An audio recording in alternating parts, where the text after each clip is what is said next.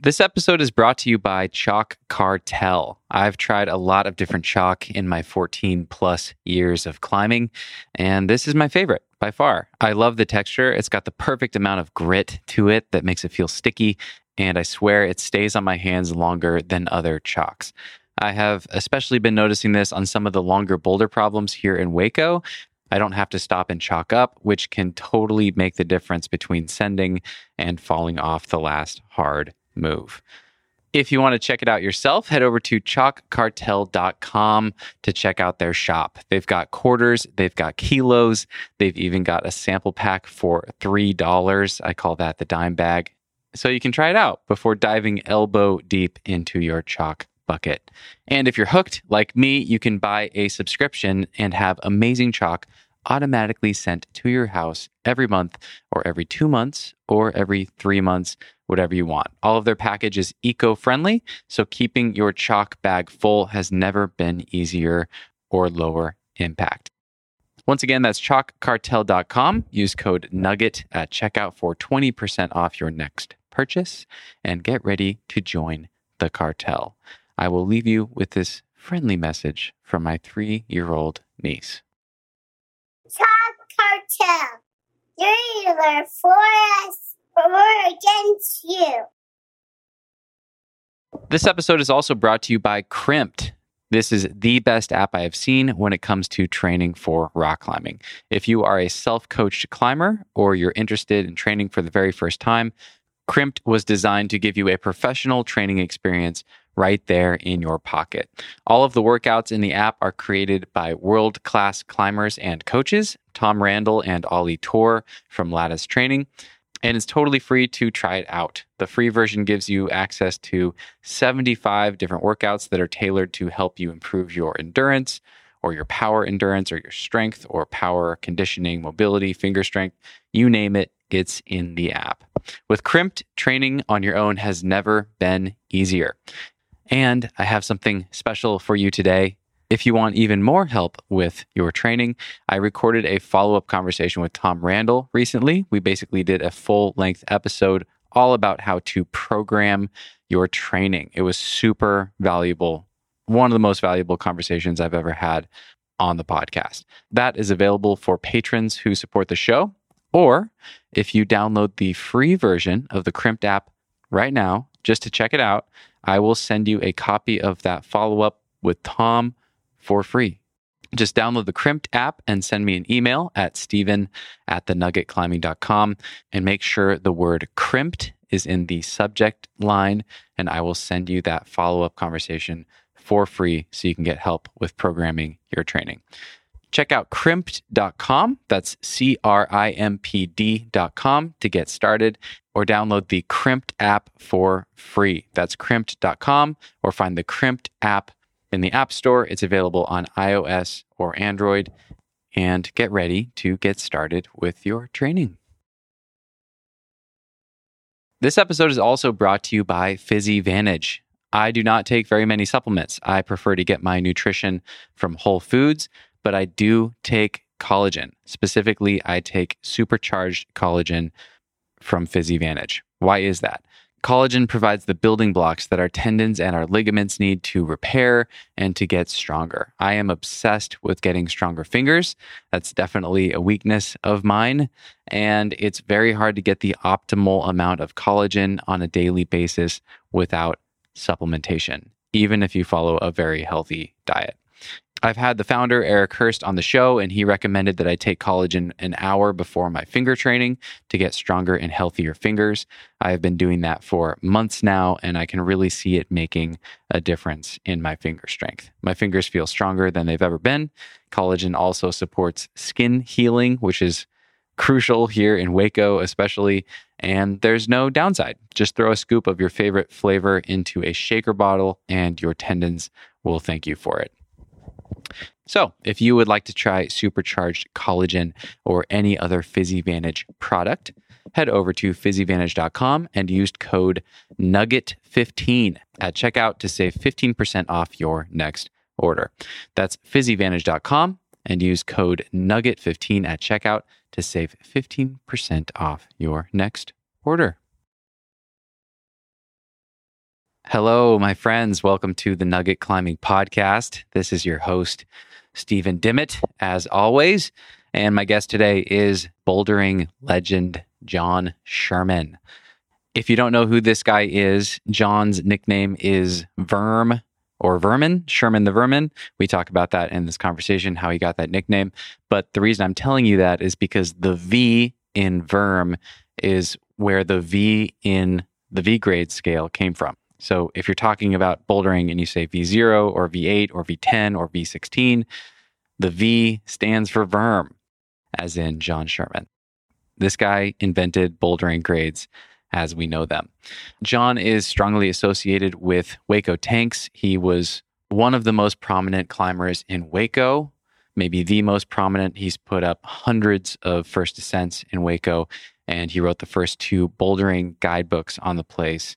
He's likely spent more days in Hueco than any other human alive, which is awesome. And this episode's really special because I got to spend time with John the Verm in Hueco and climb with him. And we actually recorded this episode in Hueco Tanks in the state park itself, which is just too perfect. So, this is a really special episode just for that reason. But it was super interesting anyway. John is a character. He tells great stories and he's a really thoughtful and interesting guy. He's got a little bit of a a crusty shell, shall we say, but there's a, a really thoughtful, kind-hearted and interesting person underneath and it was really fun to see a different side of Verm in this conversation. So, we talked about the earliest days in Hueco, what it was like 30 years ago. We talked about the evolution of climbing shoes, doing highballs ground up before crash pads were invented. And John talked about the different layers that we can experience in bouldering. And I think he feels that some of those layers have been lost. And I think this was really cool. Just a good chance to hear a different perspective, a perspective from a different time. And hopefully, all of us can just gain a little bit of perspective on our sport through listening to John tell his stories he told a really gripping story about climbing the thimble ground up with basically a welcome mat as a crash pad below him, and that's it. If you don't know what the thimble is, you should definitely look that up. One of the most groundbreaking ascents in climbing by John Gill um, that has ever happened. And we talked about John Gill in this conversation as well, the godfather of bouldering and his influence on John Sherman. So lots of good stuff in this conversation. Uh, unfortunately, we got cut off pretty abruptly at the end. We had to be out of the park by six o'clock and had to pack up and start hiking out. And we didn't get to everything that I was hoping to get to. But as you'll hear at the end, we made plans for around two. So if you enjoy this conversation, keep your eye out for that coming soon. Thank you guys for tuning in to another episode. And without further ado, Please enjoy this conversation with the legendary John Sherman. Cause, cause, cause no one can do it like we do it, like we do it, like we do it. Cause no one can do it like we do it, like we do it, like we do it. Man, well, here we are. John, it's good to be here with you. Oh, after w- welcome to Hueco. After a few weeks leading leading up, um, this is really fun. This is already a very memorable interview, even though we just pressed the record button because, you know, I, I think I've done ninety percent of these in my van. Fly buzzing around. Uh, I've done ninety percent of these in my van, either in person or talking to someone on Zoom. Mm-hmm. in the van and you know a few times a guest has invited me into their house or something like that but um, to be well, talking with. You're in my house, man. Yeah, to be talking with John Sherman, literally in Hueco. We're in Hueco right now, not just nearby Hueco, but in the state park. Actually, I'll I'll hand it off to you. Can you tell me where we are right now? We are on the East Spur in a wonderful cave. Uh, sadly, off limits to climbing, but not off limits to coming up and talking and looking at some of the rock art in the back. But uh, on the other end of the cave, away from where we're at and the, where the rock art panel is, is amazing crack problem called Mother of the Future, uh, which sadly has been closed, but was uh, certainly the premier roof crack of uh, Hueco tanks back in the day, along with the Terminator and the Morgue. That's the triple crown. Do all three of those in a day. Yeah, you can be a Hueco crack master. Hmm. is that is that the stuff that people were drawn to and looking for? Was this steep roof cracks? I was the only one who did the triple crown. Uh, oh man, No, no, no. Actually, you know, the morgue's quite a popular problem, or was back then, back in the day. Crack climbing, you know, I mean, we're talking early '80s, so you know, sport climbing really hadn't taken off yet. So, um, you know, most climbers had some sort of trad background, and they knew how to jam, and you know, they climbed lots of cracks and stuff like that. So naturally, you know, if you're bouldering and you want to do cracks, and you don't want to get you know too far off the ground to where you're in solo territory, you're going to be doing roof cracks. And so, and Hueco just happens to have quite a few amazing uh, roof cracks. I've just named three of them, but there's plenty more. Yeah. And uh, yeah, and this, to my mind, is, you know, that was. Uh, I mean, it's it's striking. I mean, it starts out for fingers for like what about uh, 15 feet of fingers through a dead horizontal roof uh, to another 15 feet of fingers and thin hands to get to the lip, and then uh, a glorious I don't know 20 or 30 feet of uh, happy hand jamming to do your victory lap once you pull the lip. Yeah. It looks amazing. To paint, I'm going to paint a little bit more of a scene for people listening. So, John and I are sitting in an open mouth cave. We're each sitting in our own respective lawn chairs that we carried up here. Uh, we're we're kind of like an old couple, like an old retired couple, just getting ready to watch this the sunset, just staring out over the countryside. I, I'm I'm retired. and you this- you this need to get a job, son. this cave goes maybe i don't know 30 40 50 feet back and it's about i don't know the ceiling's maybe 10 feet tall 40 feet wide or something just a perfect spot to to hang out Beautiful so tall over on that side of the cave. A couple of ocotillos in front. Hmm. Few cat claws. Not my favorite plant here, but uh, actually, when they uh, when they bloom and stuff like that, when, you know, when, once they leaf out and stuff, uh, they're quite an attractive plant. Hmm. But uh, in the middle of winter, when they're grabbing you with those the cat claw thorns, um, yeah, they're not that. Uh, not my favorite. Love the ocotillos though, and the sotols. Those, those are my two favorite plants here. so you've been coming here for 40 years is it 40 years Coming here since the winter of 82, 83. So that That's would be 39 years. 39 years 39 years. So I want to add a little more color. So um, I'm going to tell people how you and I connected. My friend Casey, I think, is the one that put us in touch. For people that have listened to any of the, the Q and A's that I've done, if you just pick the most ridiculous question from a listener in the Q and A, that's my friend Casey. But anyway, Casey reached out to John and uh, offered to connect us, and then I, I think that led to maybe a text message or two. But pretty quickly, you and I were on the phone talking. And I think right away you said, Look, I'm familiar with who you are. I'm willing to do this podcast, but I know you're going to ask me what it was like 30 years ago. And I'm not going to tell you until I've shown you. So a few weeks ago, John took me out bouldering to West Mountain and, and gave me a tour of all the boulders that were had been done 30 years ago before No, Crash not Pad. all, about 2%. Two percent. Okay. Okay. but some cool ones. So yeah, we like show up, and I was wearing literally John's shoes, his EBs that are two sizes too big. I wore my socks those with them all day. were uh, ballet points. Ballet points. Yeah, so they had sticky rubber on them. You Okay. weren't, you weren't going back that far back to the non-sticky rubber days. I wish I could have uh, had that experience for you lined up. Yeah. and uh, some you know hip belays, no leg loops, you know that sort of thing. But eh, maybe maybe next time, maybe for the follow up. Oh, Okay. Okay.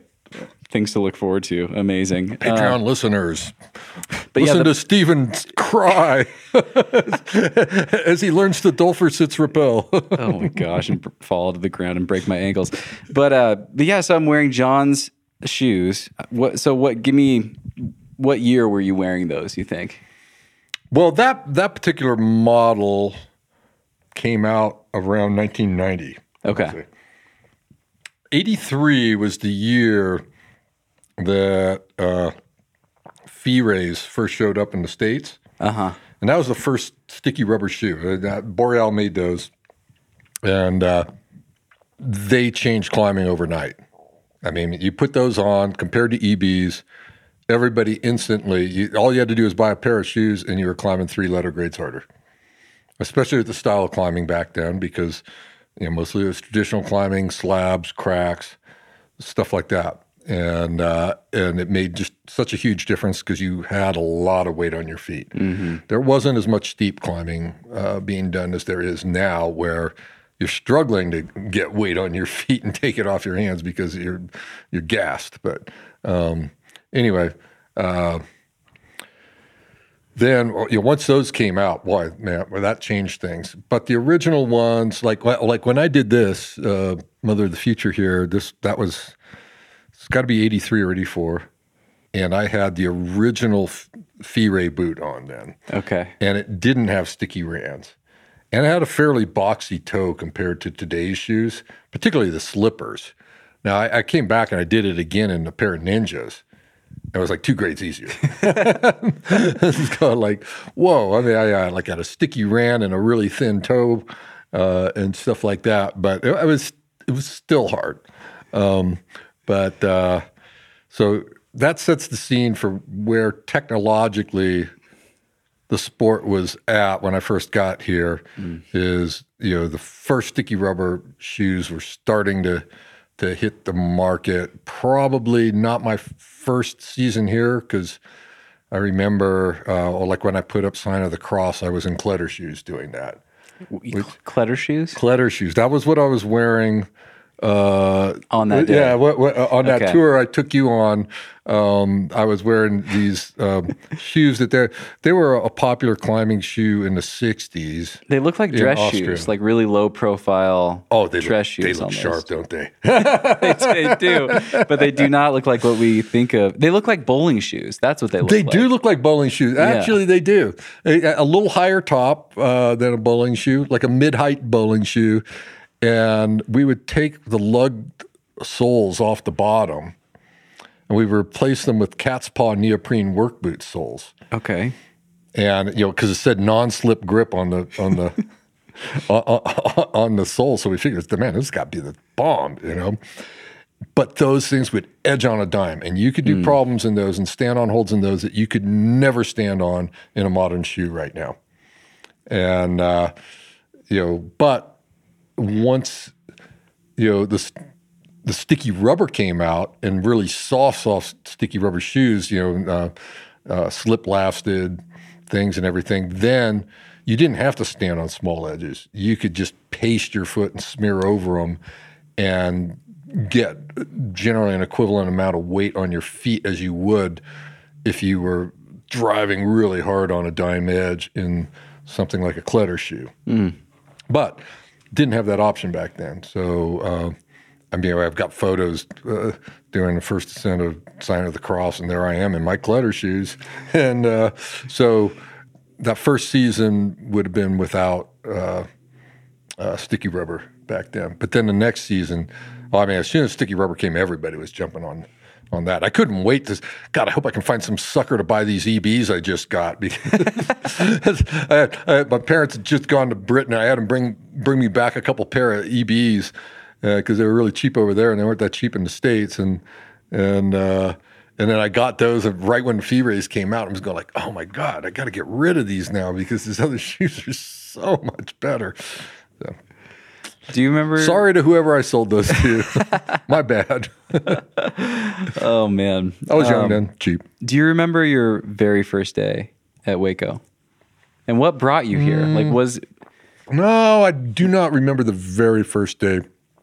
Well, I'm, we'll have to put a caveat there. I don't. I don't remember what I had for breakfast. So, um, uh, yeah, no. Unfortunately, part of being my age is well, not everybody, but uh, cognitive problems and, and memory loss and stuff like that. And I'm starting to feel that, unfortunately. Um, but uh, but I remember I was out in uh, climbing out in Joshua Tree, and then um, you know we met uh, some climbers from El Paso How long had you been a climber? since '74. Okay. Okay, so quite a while before you ever came out here. Yeah, I'd already been climbing for mm, what eight years or something like that. Um, so uh, yeah. So anyway, um, I met some climbers from El Paso, and they were saying, "Wow, maybe we got this great climbing out there. You got to come check it out." They showed a few pictures. They didn't have many, but there was a couple. I was going like, "Wow, there are cliffs. What climbing in Texas? No way." Because when I first mentioned it, it was like, "Ha, yeah, whatever. You're high." you know, just because everybody knew I mean, it was just an established fact in the climbing world that there was no climbing in Texas, no climbing in a lot of states. You know, you just you would never have thought that such a thing existed in Texas or Oklahoma or you know even Illinois or something like that. You know, I mean, it's just like, Yeah. and now we know that there's like amazing climbing just all over the place. But but back then, um, that information wasn't disseminated much, and so, um, but it seemed like, wow, these guys seemed really earnest, and they had, you know, some photos backing it up. So came on out. Um, I, I, I was climbing with Todd Skinner out in Joshua Tree at the time, and and he came out as well, and uh, checked the place out that that year, and I instantly fell in love with the bouldering here. You know, it was I I had a strong background in it from you know when I started. I started in at Indian Rock in Berkeley, so I didn't have access to anything but bouldering m- most of the time.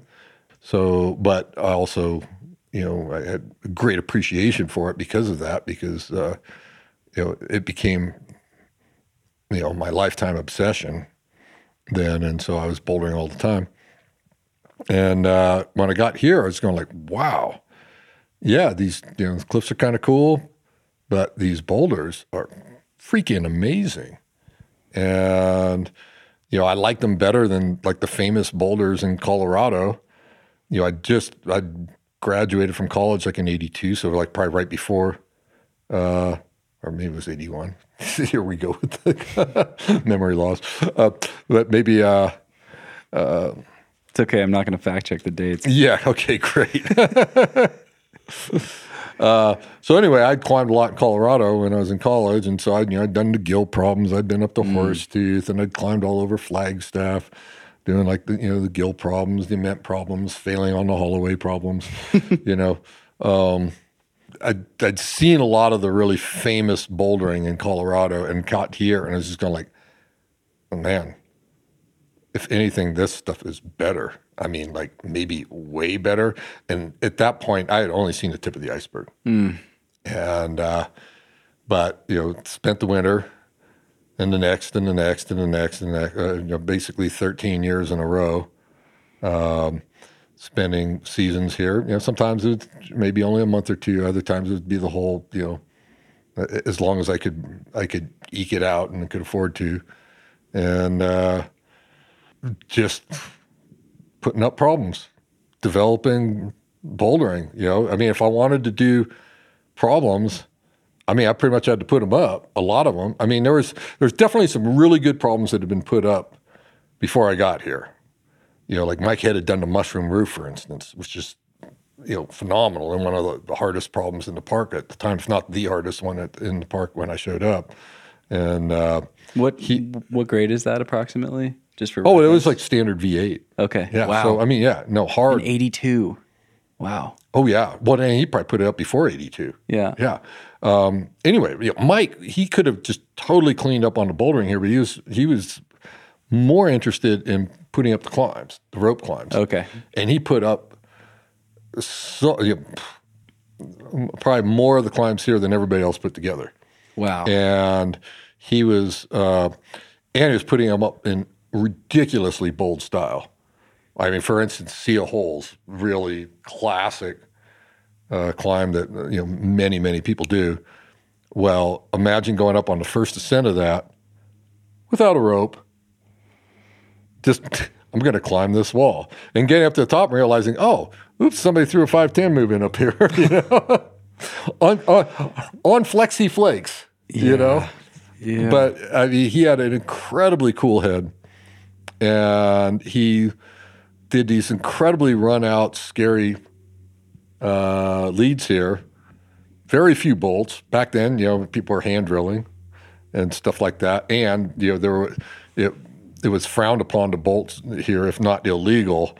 So they would sneak them in and hide them well. There, you'll see bolts hidden back inside Huecos from back in the day and stuff, just so the Rangers wouldn't see them because they didn't want to piss the Rangers off. They wanted to climb what they wanted to climb, but they wanted to do it in a manner that you know the Rangers were none the wiser, and you know everybody kept the peace.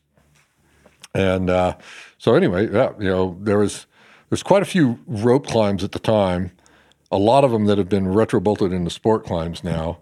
Um, you know, Seal Holes has got bolts in it now and stuff like that, and something like window pane that used to be protected by like I think two fixed hexes in in uh, you know sideways and you know hammered into these Huecos. Uh, you know now you know, now that's super popular because it's got a, a whole slew of bolts in it. Um, but uh, you know that was his main focus was developing the rope climbing here, whereas you know my focus was wow I I don't want to mess with you know waiting around for the sun to come around in the morning and finally get over to the, all these west facing things and, and do these routes. I, I you know I just see all this bouldering I, I, I just really want to do. But like I said, you know he he done the, the mushroom roof. He he done uh, the bucket roof. Amazing climb. Unfortunately, also closed. Mushroom roof is closed. So many of the old classics, which are truly so much better than the new ones. I mean, they won't even let you look at these things. They're so amazing, uh, and because you know they've. Uh, I don't know if they really want to. I mean, I think they're they think they're punishing us more by not letting us even look at the forty-five degree wall. But if they let people look at it and not be able to touch it, that would be even more painful. Got it. Oh my God! Yeah, you know, it's that's the Got it. supermodel just coming up and teasing you ruthlessly or something like that. You know, What was the paradigm of bouldering when you when you first showed up here? Like, were you a total weirdo in the climbing scene, or did people kind of get what you were doing? I mean, was was bouldering still just practice climbing as far as most people were concerned, or had it had it established Mm. no, itself? I as- don't. You know, in the '70s, I would say that bouldering wasn't viewed as practice climbing anymore. Okay, You know, I mean, Gill had legitimized bouldering back in the '60s. John Gill. Yeah, and and then uh, you know that book Master of Rock, you know, which is a biography of John Gill, really went a long ways towards educating people about what Gill, you know, who Gill was and what he was doing. And he was a bouldering specialist, and he he changed climbing forever, as much as any climber ever. You know, as much as the guy who invented belaying or whatever. I mean, you know, Gill. You know, the reason people throw dynamics now and climb in gymnastic style and everything is all due to Gill having been a gymnast and viewing the, the boulders as a form of gymnastic apparatus that he could do gymnastic movement on and uh, and perform routines on, which then is you know I mean that's the backbone of any bouldering after that, and, and that which then also became the backbone for sport climbing. right, right. So anyway, uh, in the seventies, if you were gymnastically inclined and a climber, and you wanted to do like the hardest moves, and you wanted to uh, challenge yourself and, and and climb dynamically and stuff, you went bouldering because sport climbing didn't exist yet. And so when the 80s came around, or the mid 80s, okay, this is another revolution. Uh, there are three things gear wise. We can get into the other ones, whatever, but I already mentioned the sticky rubber changed things overnight. Yeah. The other thing was the cordless rotary hammer. Oh, yeah. because when you had to drill by hand, it took a really long time to drill a bolt. It was very difficult work. Um, hence, people would drill as few as possible because it was a real pain in the butt to put one in. but once the cordless rotary came or came out, and you could just spray bolts in, it, it just super fast. You know, something that would be really scary because you were probably drilling on leads, standing on tiny footholds, letting go with both hands, and, and hammering in this this this drill bit. Uh, you know, all of a sudden, once you embraced rappelling down and with a cordless rotary hammer, you could you could put a dozen bolts in for every bolt you could hand drill, Wow. Yeah. and uh, and that just that is what really I feel pushed sport climbing uh, over the top. You know, if people had had to hand drill, I don't think sport climbing would have ever gotten to where it got now. But so in the 70s, bouldering was seen as the the gymnastic end of climbing. And if you're gymnastic inclined, you were naturally gravitating towards bouldering. Whereas once the mid 80s came around, cordless rotary hammers came around, all of a sudden it's just like, oh, I don't have to hit the ground anymore. you know, pads weren't out yet. We didn't have them yet. You know, so bouldering was it was a it was a hardcore contact sport at the time. And so With the ground. Yeah. yeah. So once so, so, so then yeah. So once the you know, sport climbing came along, a lot of people who would have been boulders or were boulders switched to sport climbing uh, because you know it was safer and for them just as fun. And so that's when I think this kind of fallacy of like, oh, bouldering was not considered an end in its own. It was just practice climbing. Yeah, well, before Gill, yeah, sure, I would buy that. You know, people generally considered it practice for other things, even in places like Fontainebleau.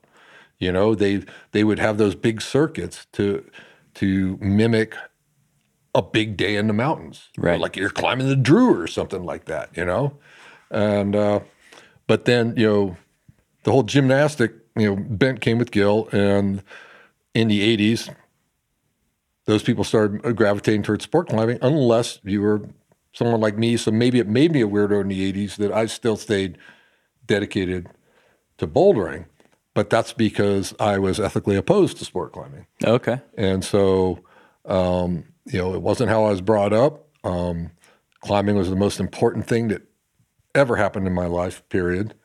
And so to give up on how I was brought up and taught and everything like that, I wasn't ready to do that. And uh, so I stuck with the bouldering at a time when a lot of people weren't doing it.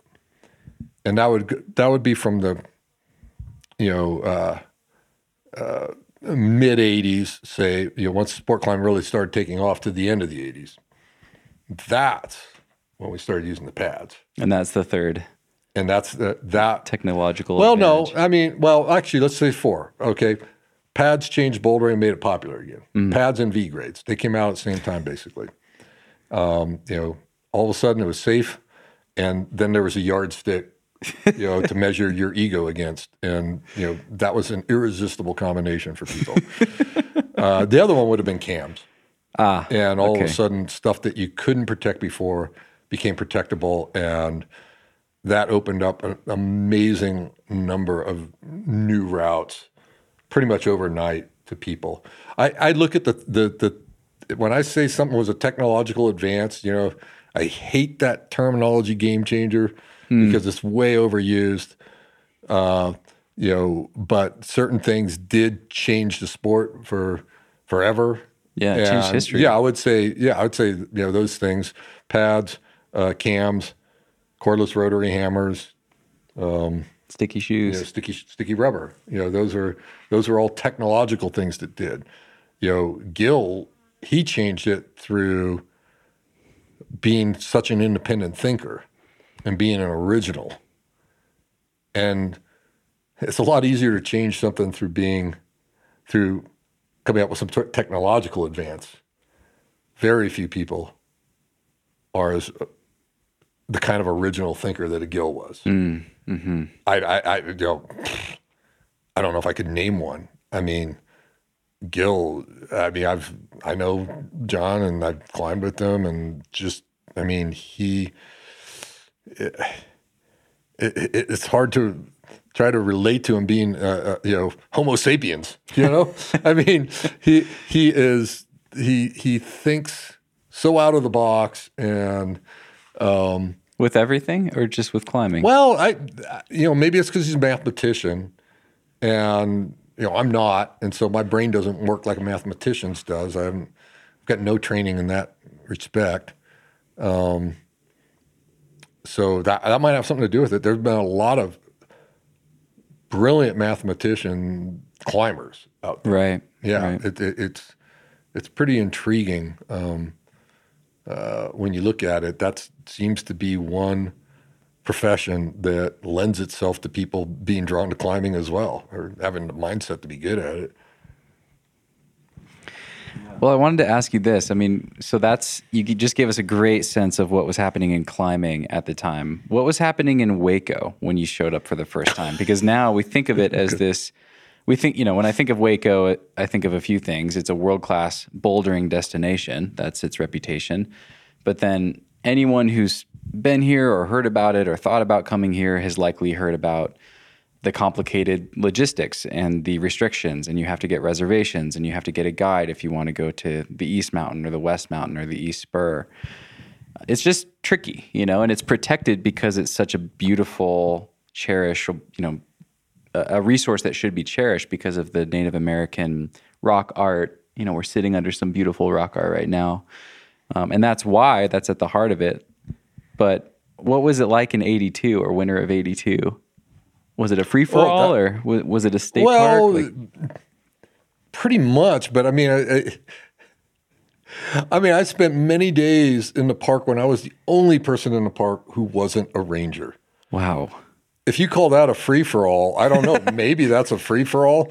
I was free to do whatever the hell I wanted because there was, you know, the rangers didn't weren't patrolling around and you know figuring out what I was doing. I was just wandering the park and trying to find new stuff to do. I mean, I never had to wander far. I mean, that's the whole thing. Is it's like I was constantly every day finding new stuff to do, and so, uh, and then when there were people here, if there were you know other climbers here, it would be a handful. Count them on your fingers. Few years later, maybe fingers and toes, but uh, you know, up until I would say about mm, eighty seven or eight or something like that, maybe, it kind of became better known. There was a guidebook before the ones I wrote um, called Indian Heights, and it was a very Dang. anyway, there's a guidebook uh, that uh, Mike Head and Dave Head and James Crump did, mostly about the rope climbing. There's a few boulder problems in there, um, but. Uh, that had a an article that they penned for Climbing Magazine, and that was, I think, the first time that it was really publicized, you know, to the climbing world at large. But that didn't attract too many people right off the bat. I was trying like hell to get people to come here to climb with me. Everybody going, Texas? No way. There's no climbing in Texas. I'm going, no, really, it's amazing. You won't, you won't, you won't believe this place. It's off the hook. You know, it's just like, eh. And then it's funny. You'll beware of of what you wish for, because then all of a sudden, when people realize that, oh, holy shit, he was right. This place is incredible. You know, then it's like, oh, come on, why don't you go? People go away. Thank God they all left for Vegas this year. it's been pretty slow this year. Yeah. like, Vegas is so cool. Oh my God, that's the best choice in the world. Everybody go out there. You got to go out there now and do those problems while they still have holds on them because otherwise, if you wait too long, you're, you're going to miss the boat. Okay. Everybody go to Vegas now and for the foreseeable future. Oh man, I mean, if any boulder problems had a half life, it'd be like at Kraft Rocks.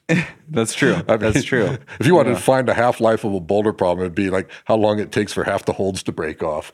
You know, Sure. the pearl has already reached its half life. I mean, probably a long time ago.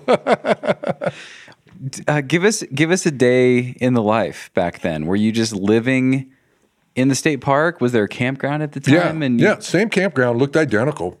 Wow. Same toilet block. actually same not sites, surprising. It Everything.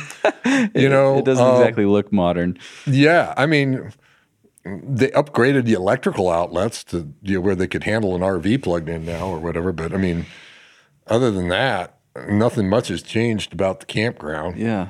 And uh, yeah, I was staying there, and I mean, okay, this is how things have changed. Back then, I remember, you know, I mean, I on great terms with the Rangers. That's you know so much so that I was invited over for Christmas dinner at the Rangers' residence here. Wow. You That's know, awesome. uh, that would never happen now. Not because of me, but because of a lot of a lot of Hueco history that went on in the meantime. But anyway, that's uh, I don't know if we we even want to get into that. That stuff's all downer. Yeah. let's, let's skip it at But least for now. but the uh, but yeah, it was uh, you know a day in a life would be you know get up, get dressed, eat, whatever, go out and climb, climb, climb, climb. And then every day I would walk back a different way to the campground. Mm. Because even though it's a small park, you know, a few square miles, it is remarkably complex. Mm. It's like this giant 3D chessboard with boulders stacked on top of boulders and multiple levels and hidden corridors and you name it. And, so many nooks and crannies. and yeah. so yeah, and and I, and I wanted to see it all, and so I was you know.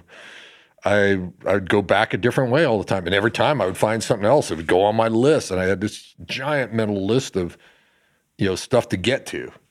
Oh man, you know, it's like, ha, star power, super popular problem now. I knew about that problem. I'd seen it, I, I, and I forgot where it was, and oh. it took me years to find that thing again. I know, I know. There's this huge roof. It's just laced with jugs. It's going to be so cool. It was, you know, it's, I got to get to it one of these days. But you know, I had other things I wanted to do even more.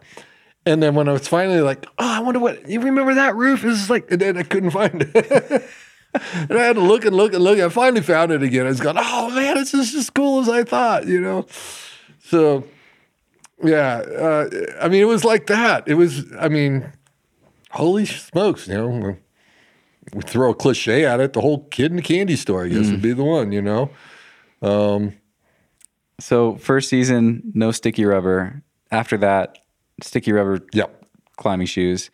No crash pads for at least a few of those early years. Yeah, for until probably, I would say we started making our own, and it was it was Fred Nikovic and Donnie Harden that were the ones who came out with the first one, uh, and then a friend of theirs, Greg Burns, he was a, uh, uh, also another El Paso local. He made some out of you know his carpet and carpet padding, just glued together, and and he gave me one about thirty by thirty inches, just like that one I had you bouldering with the Yeah. other day. Except for you had brand new foam in it. We had used carpet padding. For people listening, it was about an inch thick, 30 inches wide by 30 inches long. It's about the size size of a modern small slider pad. Maybe Yeah. a little little bigger than that. Yeah. Yeah, something like that. Yeah, and uh, well, I mean that, that changed things right there. Holy smokes! really? Oh, absolutely. well, okay, okay. When we went over to Crash Dummy, Yeah. say, okay, I let you use that pad, the affectionately named cocktail napkin, uh, on that. Now, you just squeaked that problem out on the last try of the day, It's true. right before we had to leave. Yep. You think you would have done it if you didn't have that one bit of padding at that crucial move? Uh, yeah, I don't that- think so. That's a good point. I don't think so. you're, you're probably right. It- So, I was able to even that- somewhat protect the scariest Even that move. little thing, knowing that you weren't going to have a bruised tailbone, was enough to broken back. you know, maybe, you know, urge you on. Yeah, yeah, you only had it for one move, Yeah. you know, in one spot, and you hoped that if you fell, it was going to be that spot, but you had to pick the place on the problem where it would do you the most good, and and. It might not be the crux. It might be the spot where you know it would prevent the Where worst the, injury. The fall would be the worst. Yeah. Yeah. Yeah. So uh, so anyway, yeah, you know that was you know, and back then, you, uh, yeah, you had one pad. Mm. You you didn't carry multiple pads. That was much later. and uh, and then you know, if you and your partner had a pad, then you had two pads. Cool. You know, how many did I make you trudge up there today? That was awesome. Thank you, by the way. You're welcome. yeah, I think I brought three, my, my normal pad stack up. Well, that's something I want to ask you too. So you had um, you had chalk at the time. That was well Oh, established. I, yeah, well, from the day one. You know, Yeah. that was that was something that I was introduced to right when I started climbing. Okay. And to me, it seemed like, okay, this is what people do. Everybody does it. Yeah. It wasn't until later that I went into, went to areas where, oh, no, we don't use chalk. You know, uh, Czech Republic, Mm. they still don't. Right. You know, Flagstaff now they do like crazy, but they didn't when I first went there. Yeah, Flagstaff, Arizona. yeah. I was I was I was putting routes up there, but they wouldn't give me credit for first ascents because chalk was aid. And and then when somebody would climb it without chalk, then they'd give them the the, the credit and let them name the route. Wow. Crazy. Uh, you know, hey, it does you know, help. I mean, but but you know, to to be clear about that was I didn't use chalk on anything there that was already in the guidebook. Okay. I climbed in the style that they, you know, that those things were put up in, yeah. and and the only things I used chalk on were first ascents, or as they would say, you know, Null, I null ascents. Or whatever. well, rest assured, I'm not sitting here judging you for oh, using whatever. chalk. I don't. You know, it- that, you know that that that.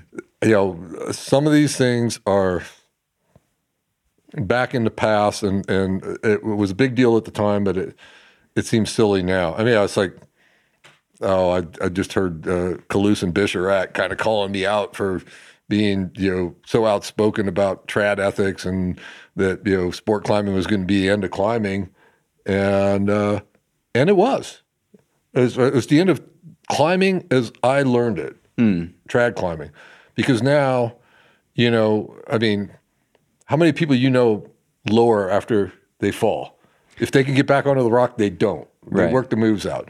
How many people go all the way back down to the bottom of the climb and climb all the way up through all those moves to work that one move they just fell off of for the fourth time that day? Nobody. Yeah, No. sounds- no. So sounds horrible, Honestly. So that style of climbing, it died out. But I see that happen with ground up bouldering sometimes, but that's that's pretty rare. You know, these days, uh, the big problem that, as I see it in, in these situations is that if you use the same terminology and call it the same thing, then you denigrate what came before. And that's intentional. You know, it's just like, oh, we don't want to play by the rules of the generation before us. So we're going to play by our own rules, but we're going to call it the same thing. We're going to say it's still a free ascent, even if you hang on the rope to work the moves out. Now, when I started climbing, no, if you hung on the rope to work the moves out, you, that was aid. You couldn't claim a free ascent. Hmm. And so if they came up with a different name for it, the first sport ascent, that would have been a fine one. I would have come up with something more derogatory, but but if you come up with the, you know, if you just call it the first sport ascent, then fine. Yeah. Then the first free ascent still awaits somebody who wants to climb in the other style. But if you give the first free ascent to somebody who is cheating by the standards of the day, then that steals it from the people who weren't. Uh, an example would be uh, there's a climb called Fire and Ice in El Dorado. And there are a number of people who kind of threw themselves at it, very poorly protected. I remember I, I was one of them. I fell on a flared pin scar. I had st- stacked a two and three stopper in this flared pin scar. It's too flared to take a, a regular nut, but if you stacked them just right, you couldn't tug the thing out. And and I and I fell, and my feet hit this. There's a little ledge at the bottom, about three feet above the ground. My feet hit that, and I was about to land on my back as I launched backwards. And that stack two and three stopper held enough that I didn't like smack my back. Wow. And you know, so so we were all going up, and, and we were waiting to see who would be so fucking badass that they would crack that thing. They would be good enough to do the moves. They would be cool enough to keep their shit together, doing it with with you know minimal minimal pro. And then somebody went in by and slapped the bolt in, hmm. fired it, and it's like, well, whatever. If we put the bolt in, we would have all done it, hmm. you know. But you know, all of a sudden that challenge was taken away that a bunch of people had tried to to they had accepted the challenge, but they had failed. And we all wanted to see who would be the person who accepted the challenge and succeeded. Hmm. Where we failed, you know, and then man, hats off to that person, you know? Yeah. And but that that throughout the history of climbing, so I'm not just bitching about my generation. I mean, every generation will be able to bitch about this.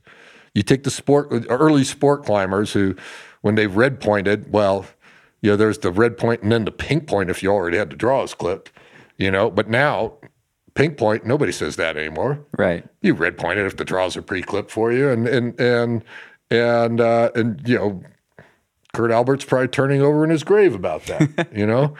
Um cheers to kurt. He's a great guy. Cheers to Kurt. boom. I got to climb with him once and uh it was a really fun day. Oh man. Yeah, you know, I I think um I understand that perspective a lot better. I understand what bothers you about how things have changed after that day climbing together. Cuz at first I was like I don't know, I, I'd heard you I don't know if gripe is too harsh a word, but kind of gripe about what grades have done and what changes in in ethics have done to climbing and what's been lost. And I just didn't really get it. You know, I was just like, okay, this guy is having trouble accepting just the evolution of climbing and things inevitably change. But I, I now understand that it's us doing things differently in a different style that's less badass and calling it the same thing as what guys in your generation did. And and so those pioneers aren't getting necessarily the credit that they deserve for the way that they experienced climbing and the, the successes that they had in climbing. Is that yeah you know that it? that's it to some extent but it but it, it i mean here's a good example. Fortunately i haven't been asked it this season but i got asked it a couple times last season. Somebody goes like how many times did you you know top rope c spot bot run before you did it? Hmm. I'm going what the fuck? Zero! You douchebag holy smokes and i didn't have a fucking ocean of foam underneath me either you know? I climbed up and i climbed back down it. I climbed up it climbed back down it climbed up it climbed down it until i was ready and i knew in my mind that i was going to do that thing and i swear to god that was one of the most amazing experiences in my life. I'm up there at the last move and i'm going like okay i'm jumping for the lip now i didn't i hadn't I don't know if I didn't see it or clue into it. There's a little crimp off to the right that everybody uses now, but man, I jumped from those low holds to the lip. And I was halfway through the jump before I decided which hand I was going to lip with. I was fully freaking committed. yeah. Oh my God. When I pulled over the lip, man, my adrenaline was just like fucking, you know, as high as it could possibly be. Such an amazing experience. And then for somebody to say, How many times did you top rope that thing? Because right now everybody seems to assume that. And I mm. think, I mean, it's really sad to think that people think that, you know, John Gill must have top roped the thimble before he did it. No, that was one of the most mind blowing feats of his generation, of any generation. And for people to assume that you know he was climbing whatever style that people climb in now because people refuse to come up with new names for what they're doing. Yeah. I don't have any problem with how people do things now. I just have a problem with people calling it the same thing I was doing back then, or what Gill was doing back then, or or anything. But every generation is going to have their problems with the next generation, and you know. Everybody out there who's in the current hip generation, and you guys are setting, you know, you're you know the biggest numbers now and everything like that. Get ready, it's coming, you know, because you know, I, I was, I mean, I was pissed off back in the day, you know, about sport climbers, you know, climbing the way they did and everything like that. But now those sport climbers are pissed off at the sport climbers nowadays who don't climb in the way that they did back then. And then when you see the generation that pissed you off get pissed off by the generation that supplants them, then all of a sudden you're free.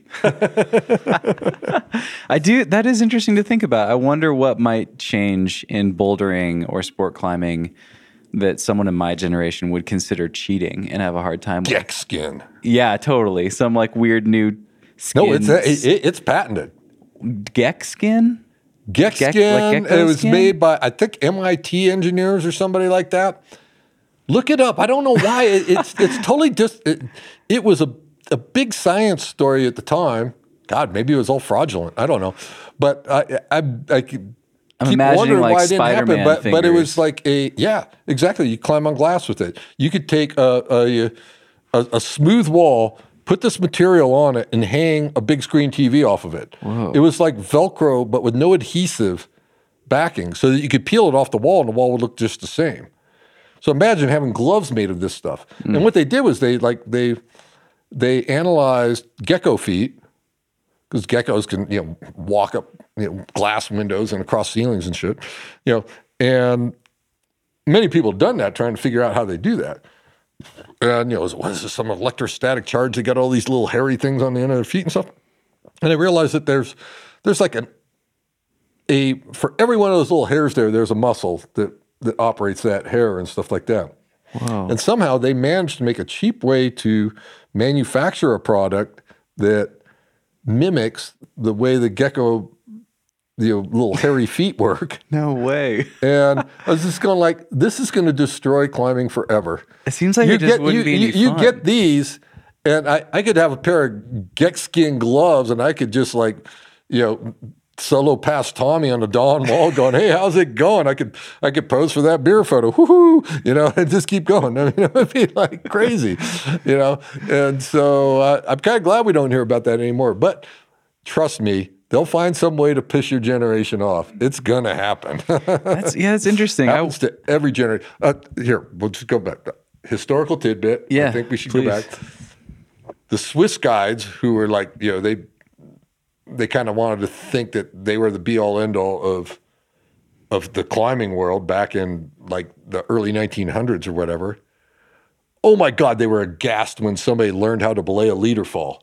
Hmm. Why? Why? That's cheating. If the leader falls, he must die. That's the way it is. You know? I mean, and that was that, that was the that was the attitude, you know? Yeah. I mean, it, it- you know, so even something that seems as commonsensical as finding a way to catch a falling leader so they don't die was met with resistance by, you know, the the generation before. yeah, So that is fascinating. yeah. to think about. Just to fill in a little context before we move on. So, C Spot Run, you mentioned that one, and that's probably the most, probably the best and most famous V6 in Hueco. It's this highball, beautiful thing. I don't know, what is it, 20 feet to the lip? Something like that? Yeah, maybe. Yeah, something 20 like feet that, to the lip or something. And you're just, you're just straight above a flat slab of rock. So now, Well, not you- that flat. it's not that flat, but it's rock. You take the pads not- away, you take a look at that Sure, thing, man. it's not dirt. It's not like it's No. rock, you know. No, so it's got undulations. You will Yeah. you will snap your legs in in bad places if Yeah. if you if you hit that slab. And, and it's happened. Some people have missed their pads and gone off with compound fractures and stuff. And Ouch. yeah, not not a no, not not good. And so you did it ground up first ascent with no pads. I might have had the cocktail napkin. I can't remember back then. It was it was uh. right around that What- what- era. what were but chances but, of but the whole thing is like thing? what you know, like the cocktail napkin. If I had it, I probably had it just for the first move, Right. or something like that, so that. You know, you know, because the, the, the moves are, are harder down low than they are up high, and if I'm going to fall, I'll save save my feet on that. I'm not going to fall up high. Mm. I don't. I mean, you know, that's that was part of highballing back then. Was okay. You know, here's the whole thing: is like I wanted the, f- I wanted every bit of fucking challenge out of that that it had to offer. You know, and I still do now. Like that thing I did today. I mean, that was that was a wonderful freaking experience because I didn't know what to expect up there. I just, you know, I I had to figure it all out on the fly, and and I love that. So you know, going up on that one, it was like, well, when I grab that lip, that's to be the first time I ever grab that lip, and maybe the last because I'm to fucking send the damn thing, you know.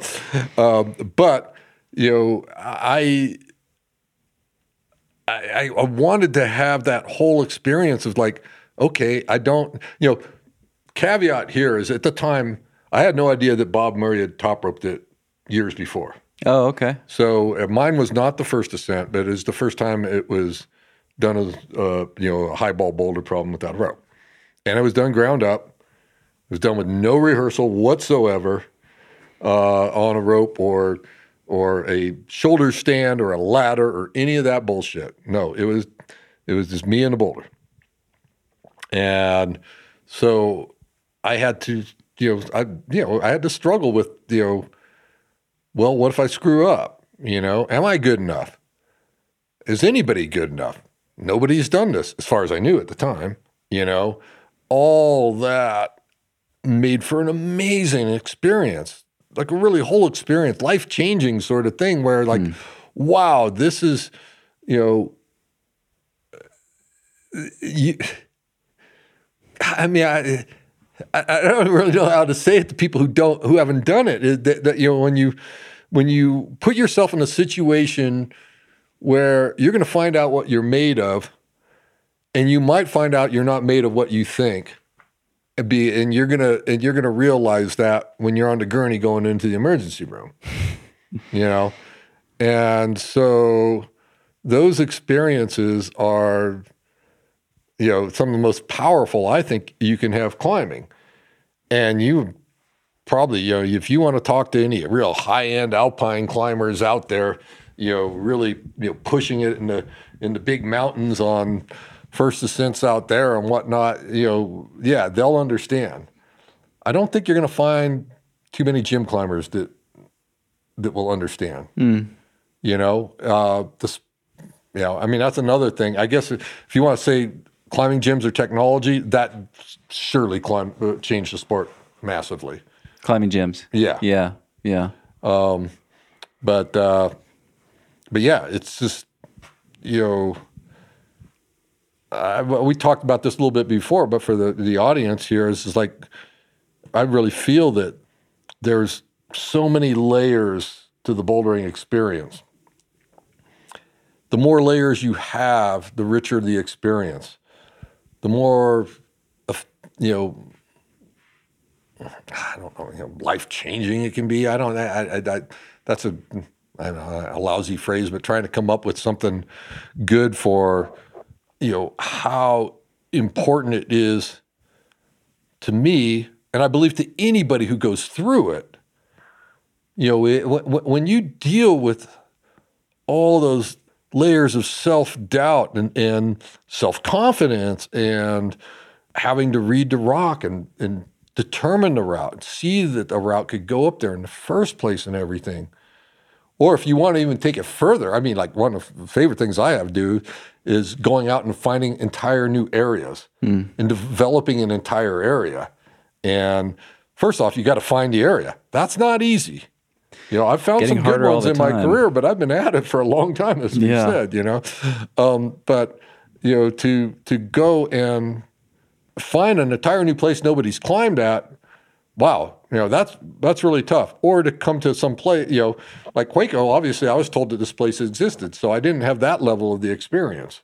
I wasn't the, you know, by any means, you know, the first people to climb here. I mean, I think the first people were like in, back in the 50s. Hell, Royal Robbins was stationed out at Fort Bliss. He climbed out here. I talked to him about it. But, uh, but anyway, you know, to be able to come out here then a layer down, I didn't have to discover it. I was told about it. But then to go out and discover, find so many cool problems to do, and look at these virgin rocks and say, "Ooh, I see a line here. I see a line here. I see a line here. Oh my God!" I showed you that one this this morning. I was just going like, I just saw a hold. I said, "Man, I want to do a problem off of that hold. That hold looks really cool, and it's in just the right spot." And okay, now where are the moves leading up to it? Where are the moves leading away from it? You know, figure it out do it. And by doing it ground up, I got up high and I was going like, okay, I've never been up here before. Uh, as far as I know, people have always been climbing off to the left of where I am or whatever. But I think I see enough. I'll I'll get up there and I'll figure it out. And if I don't, I'll have to climb myself out of trouble. And I, you know, I went up there. Fortunately, everything was there. But I got a great adrenaline buzz out of it. It was really fun. And uh, I was like, uh, Dylan Blake there. I was going, God damn it! I said I was going to come here. I wasn't going to do anything stupid on th- this season, and and I just did that. And it's oh God, it felt so good to be stupid. Oh man, I love this. I love taking those risks. And Yeah. and uh, and I uh, I I don't see that disappearing from bouldering because I think there's always going to be people like me who are going to embrace Yeah. that. But then there's, you know, but nowadays more and more, you know, as it becomes more common to, well, I might be wrong because, like, you know, I mean, you look at, you know, hang dogging, everybody does it now. I mean, who who lowers after they fall? They work No, the moves out. I don't know. I don't know anybody now anymore that, that does that. You know, so very well, you know, what I'm talking about right now might be completely lost soon. You know, is hmm. every- everybody's going to go like, okay, well, oh, looks scary up there get the rope out, time to rehearse it. But you know, when I started bouldering, it was like bouldering, you don't use ropes. Hmm. That's by definition. It's not bouldering. If if you use a rope, it's not bouldering. You know, you're top roping or or if I mean if you're using a rope to lead something, you're leading. But but anyway, let's just take how people boulder nowadays and they'll top rope the shit out of something till they're pretty sure that they're not going to be able to, you know, that that they can do it uh, without falling. Then they take the rope off and pose for Instagram, and and then boom, there you have it. And and that's the experience. That's the the common experience now. If it becomes so commonplace that everybody feels like, okay, this is how you have to do it, then you lose those layers I'm talking about. And each of those layers makes the experience richer, more meaningful, more likely t- to to make you a lifetime boulderer. Hmm. You know that bouldering will become your life. That will become the most important thing in your life. It'll be why you wake up in the morning and what you dream about at night and everything. And you know, I maybe because I'm not on social media, I'm missing out on something, but I don't think so. Hmm, you don't think that exists anymore, or not? You don't think that exists anymore, or not as much? No, not as much for sure. I want to. Uh, I want to ask you this. I have a. I don't, I'm not saying it's dead, but I, I, I'm saying it's on life support. Interesting. Yeah, I might I might have to push back on that. I, and I think I can it'd be interesting to chat about this because I want to show you like a more um, a less despairing view of current climbing. Like I think all that same adventure still exists. It just looks a little different. It's not for everybody. There's certainly more people you know, climbing's more accessible than ever. It's very possible to be a climber and never take any objective risks, given the gyms and given the crash pads and whatever else. But I wonder if like the whole experience has just scaled because I think about take some of the high balls in Bishop, some of the most famous high balls in the world, like Ambrosia and Too Big to Flail, you know, things like that. you mean top rope rehearsed solos? Those aren't high Yeah. balls. What we call high balls, high balling, you don't use a fucking rope, okay? See, now here's my problem. But those See, things that- would that- not you- be- you- they wouldn't you be just, You just made the uh, the argument for me. You said you were going to push back, but you just made my argument. You call it the same thing. You Hmm. call it highballing, but you changed the rules. So it needs a different name. It needs a different name. Oh, I had a different name for it. What, what would you call it? Well, okay. I'm guessing it's not PC, My buddy Jason. Kehl. Hi, Jason. Please don't take offense again. You got mad last time I said this, but but uh, you know he. I mean, he famously did Evilution there. Okay, Yeah, yeah. and he top roped to practice it, and and then put it together. Well, in his mind, that's a high ball. And in a lot of people's mind, it is because there's no distinction between that and, say, what Gill did on the thimble. But there should be a distinction. What Gill did was far more pure. And it was absolutely groundbreaking for the time. The best climbers of his time could not repeat it no matter how hard they tried. They were like, whoa, this guy is absolute next level. He's not human. This guy is a fucking god, you know? Well, anyway, I thought, let's come up with a different name for when you top rope something, work it out, and then solo it instead of and and you want to claim it as a bouldering thing, but let's not call it highballing.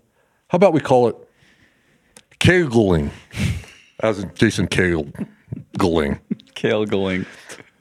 But as I put it back then, the different not to be confused with kegling, which actually whips pussies into shape. Oh my gosh. Oh my gosh. There it is. There it is. There we have we it. went. We had to go there. I'm sorry, have it. Jason. You're I still mean- my friend. I hope. but here's the I mean, here's the thing though. So you take the thimble. John Gill was climbing V9, V10 already at the time, and the thimble was like V5, you know, like really technical and and really tricky. But I think that ground up style necessitates more a more conservative difficulty level relative to that person's ability, right? Like you have to be able to down climb well, okay. those however I was climbing at that that it. level when I did the thimble, and let me tell you, that's a whole different fucking matter. Yeah. Yeah, you want to go out and climb like sex after death or something like that? Fine, no problem. You go climb the thimble. Ha ha ha ha! Got another thing coming. More. Yeah. you know, it's just like, whoa, no, it's you're no. It, I, I, I, you can't even compare that. You can't compare the the difficulty there. Oh, it's funny because I remember, you know, I was up there, I was up in South Dakota. I'd already done the thimble at this point, um, and uh, hanging out with some friends up there. And uh, one of them, Chuck, he goes up on the thing and he takes this wicked fall off the crux. Chuck Fryberger? Yeah, you've There's- seen the video of him footage of like this. Yeah, I man, boom, man, into an ocean of foam, Yeah. and he's still like, oh fuck, you know. He didn't he smash his face then, into and then his you knee or like something? something must have broke since you did it, Verm. You know, and I'm like, uh, you know, I went up to the top, looked down, looked across from the other thing. It was going, looks the same to me. Hmm. You know, I'm just going like, you know, no, just because somebody did it, you know, back in 19, I want to say 59, that Gill put that up. That's the year I was incredible. born. You know, Incredible. Um, or you know, I mean, people say can't be that hard if you did it. Well, like yeah, I don't climb that hard now. You know, I don't climb like I did back then. You Yeah. know, you know, you, you know it, it's like, whoa, no, that was a huge deal for me to do that because, I mean, at the time I didn't know of anybody else who had done it. I had heard rumors, and I tried to track those rumors down, but at at, at that point I couldn't confirm any of the rumors I had heard. Later, I found out of, uh, of some people who had done it. But, you know, I went up there. Here we go with the layers again. Okay.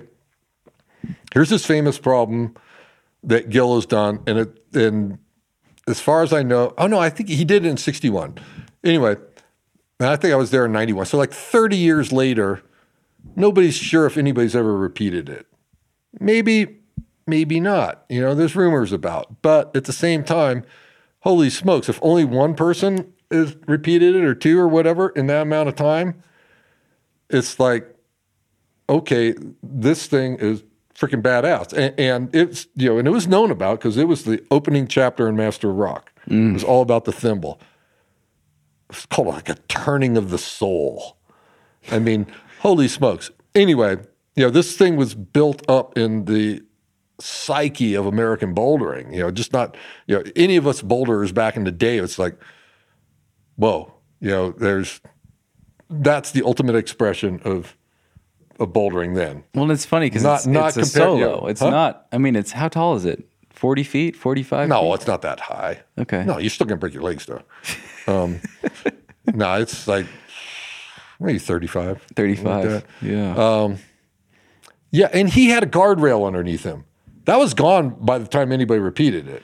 wow. You know, I mean, it that was such an amazing ascent, amazing, and uh, you know, and then, wow, no, I mean, I, well, I'm going to talk about my ascent on it because it was like such an amazing experience. Why I, you know, when you want to try to compare that, oh, well, it's only five, blah, blah, you know, he climbed me down. No, no, man, I was up there, and people who know me know I'm not into a lot of kind of, you know, I mean, I'm son of an engineer. I'm a, you know, scientist. You know, I'm a geologist by, you know, education and stuff like that, and and everything. You know, pretty logical person who, you know, needs scientific proof to believe anything.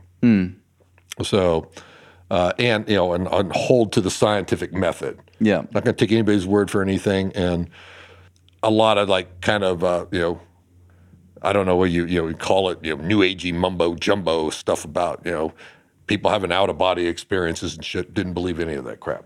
Okay. But man, when the time I did the thimble, I got up there. I'd gone up and down, up and down, backed off the thing a number of times. I just couldn't get my left hand. I couldn't find a sequence to get my left hand on this hold to reach out right and commit to the final sequences. And it was just like, oh man, you know. And I, I- you know, and it's high enough up. I was just going like, whoa, no, I can't fall from here. Just can't, and I don't want to do this move. And I didn't have the guardrail underneath me. And I did have a pad because I got pictures of it, but it was like one of the, it was the old carpet and carpet foam one there. My sneakers are next to it, and the sneakers are taller you than the pad. need a different name for that. That's not a pad. I don't know what The- that the- is. the- yeah, the- Carpet strip. a welcome, a welcome mat. I don't know. Welcome, welcome. You got a but, welcome but, mat. But, but anyway, yeah. I mean, it, you know, and the, and from up that high, whether you were going to hit it or not was kind of a, a crapshoot. right. Uh, anyway, I wasn't going to do a whole lot, but I, you know, I, I threw it down where I thought it would do the most good if if, if I was lucky enough to hit it, and, uh, and I was like, man, you know, not this trip, and uh, so I went over and I led like Hairy Pin, which is like you know one of the scary routes of the day back then, you know, just like so I wouldn't feel like a complete total pussy, and. You know, and, and, and I was there with Wilford, and he leads Super Pin, I lead Hairy Pin. They're like the two uh, uh, classic scary lines in the in the uh, ten pins area. And then you know have a couple beers afterwards, and we're driving out. We're going back to Colorado, but we got to drive by the thimble to drive out. I was going like, God damn it, pull over, man! I got, I want to try one more time. It's starting to get dark. Uh, So I, I start heading up it, and this time I find this, you know, triple match sequence on these little knobs the size of sugar cubes, and finally get my left hand where I want it. I'm like, oh, whoa, okay, here we go, and I reach out right to this crystal that I haven't been to before. I'm going like, okay, now this is it, man. Once once you let go of that left hand, you're going to the top. And at that point, for want of a better way of explaining it, I had my, my out of body experience. I've only had one, but I remember it feeling like I was floating behind, you know, like maybe five feet behind, like drone's eye view of the boulder or whatever, watching myself climb, and it was utterly effortless. Whoa. I just went from hold to hold. I remember like there's all these tourists down there. There's a fa- uh, you know popular tourist pullout. And it was dark enough that their, the flashes on their cameras were going off, and the, the the the rock would light up and then go dark and light up and go dark. And this one woman says, "Oh, he's climbing just like a monkey up there," and and I was just like, "Whoa!" And I'm just like, and it was just like it was it was a I was experienced like nothing I'd ever had in my life, nothing I ever believed was possible. And in one move from the top, I snapped out of it. I'm like, oh, motherfucker. I was so far up here. Oh, shit. And I go lunging for this big crystal at the top and grab it and pull over the top. I go, oh, my God. and I just sat on top in disbelief for like, I don't know how long, just going like, I, I, I, I did I just climb, I, I just climbed a thimble. I it's like, whoa. It was, it was just like, mind boggling, but it was built up so much in my mind and in everybody's mind in bouldering back then that, you know, this was such a big deal. And it was for me. It was a monstrously big deal. And uh, yeah, I'd love to have that experience again. been trying, but that was 30 years ago now. I haven't had it again. You know, Wow. That's fascinating. Did that did that change your sense of I don't know, any deeper spirituality or like sense of what Hell might no. be Hell no. Okay. Yeah. I'm not too surprised. oh no, maybe I, maybe I just tried to reach it again through alcohol, but it never worked. Well, I, I have some uh, some quicker questions. I have some curiosities that I want to make sure we get to because we're already we're already getting into this thing. So I'm I'm sitting here. I've got two pages of notes. I think I've asked you one question from my notes here. So I want to get to some of these before we move on. Um, one of the things I've been really curious about. I, so we climbed today and seeing, like, thinking back to the equipment you're using, contrasting it with today. You're still holding on to some like John Sherman, you you still use different equipment than other people, and there's a few different things that stood out to me. There's like three things. So the first one, and I've seen this in your old bouldering videos too, and it still is a thing to this day. Two chalk bags. Why do you use two chalk bags? Same reason I have two shoes on. So John wears two chalk bags, like positioned basically as holsters on his hips, Yeah. Well, so I save energy. just quicker to get. Yeah, you don't have there. to fish around. How many times you see somebody like hanging on a hole trying to find their chalk bag? it's behind their back. It's on their opposite hip. They're they're hanging, hanging, hanging, getting pumped, trying to find a damn thing. Yeah. Boom! I'm boom! I'm in. I'm out. I'm going. Have you always Chalk done that? bags are light. I started that with uh, Alec Sharp. I was climbing with this guy who's a expat uh, Brit who lived in Boulder. Tremendous trad climber. Oh my God, he was good. He was huge influence on my climbing. I wanted to be able to climb like him. And one of the things he did is he used two chalk bags. Um, it made perfect sense. You know, that guy could seemingly one he could hang on forever. He probably could have done it with one, but, but he was like really good at keeping a, a incredibly cool head on really sketchy, uh, sketchily protected climbs of high difficulty, and just still going ahead, still forging forward, and just keeping it together. And to have that level of endurance that you can, you know, when it gets really tricky and you're trying to process so many things through your head at the same time, uh, and you know, make it up this thing without killing yourself, and having the endurance to be able to hang out there long enough to do it, it is just like, wow, I want to be like that. That that is you know mastery there.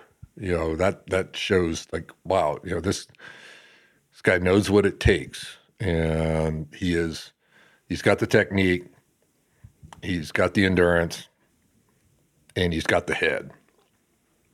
And so, and then another one like that was uh, actually another Brit. Gosh, I can't believe I'm giving the Brits so much love here. but uh, Andy Parkin. Okay. He was uh, he was in Boulder for a while there too. Incredible climber. Same deal.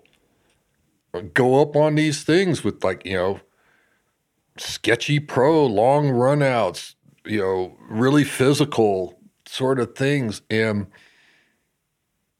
he would just keep us freaking cool, like you wouldn't believe. I was like, dang.